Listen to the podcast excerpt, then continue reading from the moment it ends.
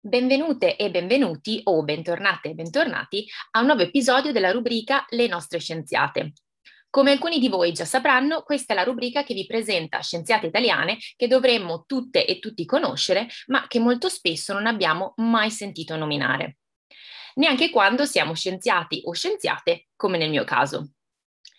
Quindi noi dello scienziato ignorante ci siamo dette che era il caso di fare un po' di ricerca per essere un pochino meno ignoranti e condividere con voi la storia di donne italiane che hanno contribuito o stanno contribuendo allo sviluppo scientifico e sociale del nostro paese. Io sono Gio e sono il vostro narratore per questa rubrica. Spero che le nostre scienziate vi faccia conoscere cose nuove, vi sia di ispirazione e vi faccia anche un po' sorridere pensando a questi grandi talenti italiani. Quest'oggi festeggiamo la giornata mondiale della salute. Ovviamente, viste le circostanze in cui ci troviamo, questa giornata ha un'importanza ancora maggiore quest'anno. Ma oggi non vi parlerò di malattie infettive, o almeno non direttamente. Oggi ho deciso di parlarvi della prima ginecologa al mondo, Trotula de Ruggero. È anche conosciuta come Trotta, Trocta o Troctula. Insomma, chi più ne ha più ne metta. In realtà il fatto che il suo nome abbia molte variazioni non ci stupisce.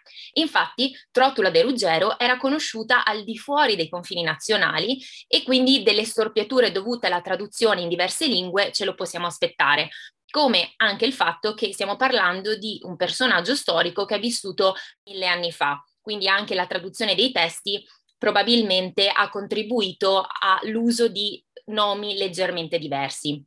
Trotula de Ruggero infatti nasce nel 1050 a Salerno, città che all'epoca era fulcro di scambi culturali e, commer- e commerciali.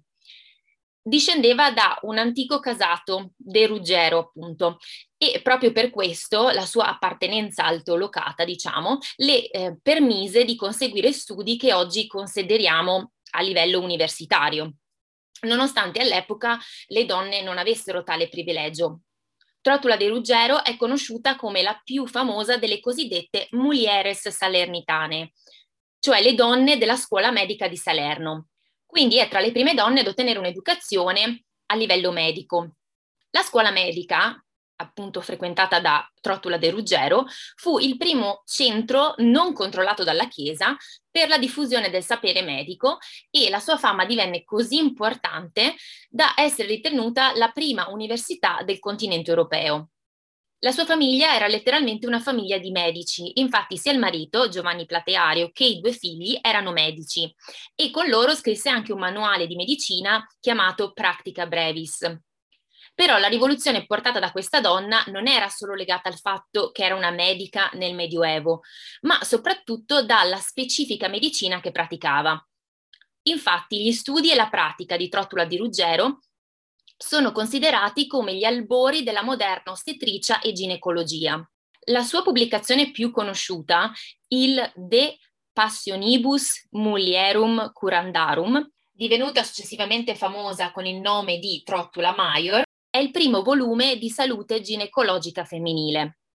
Inclusi in tale volume troviamo nuovi metodi per rendere il parto meno doloroso, la necessità di suturare chirurgicamente le lesioni perineali, metodi contraccettivi e studi sull'infertilità. Trotolo di Ruggero infatti eh, cercò le cause dell'infertilità non soltanto nelle donne, ma anche negli uomini, in contrasto con le teorie mediche dell'epoca.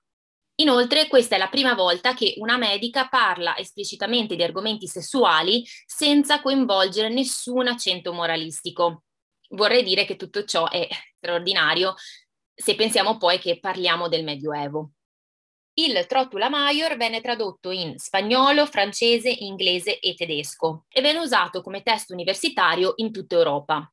Per molto tempo purtroppo il testo fu attribuito a diversi autori maschili, storia che abbiamo già sentito per altre autrici. Ma per fortuna gli storici di fine Ottocento le diedero il merito del grande lavoro compiuto, finalmente. Dobbiamo sempre ricordarci che siamo intorno all'anno 1000 e in questo periodo probabilmente cose come il ciclo mestruale delle donne potevano essere visti come qualcosa di impuro o legato a eh, qualcosa di malvagio. Eh, ma Trotula di Ruggero vedeva il ciclo mestruale come qualcosa di estremamente importante, in quanto medica, e lo considerava come un atto purificatorio del corpo e riteneva che era dovere del medico capire le cause del ciclo irregolare o della sua mancanza e trattare la paziente di conseguenza attraverso l'uso di erbe medicali.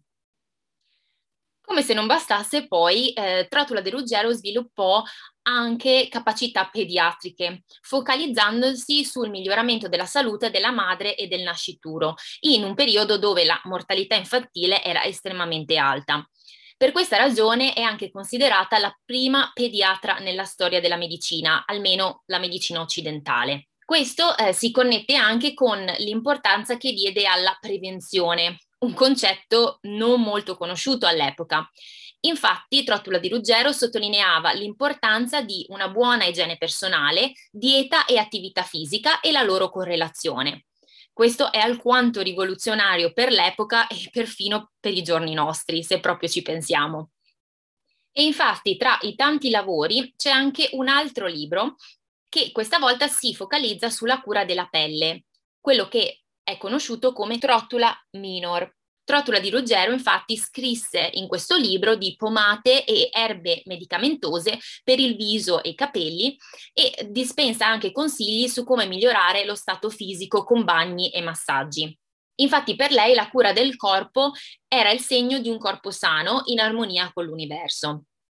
Trotula di Ruggero morì nel 1097 all'età di 47 anni e la leggenda narra che la sua fama era tale all'epoca da avere un corteo funebre di oltre 3 chilometri.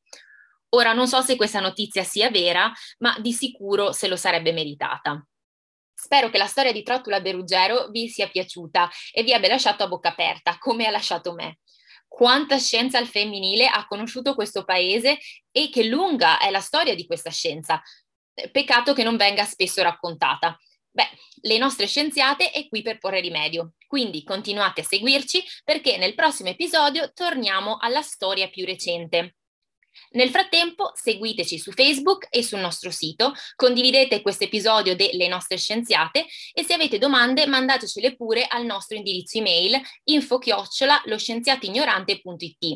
Grazie per averci ascoltato e alla prossima rubrica. Ciao!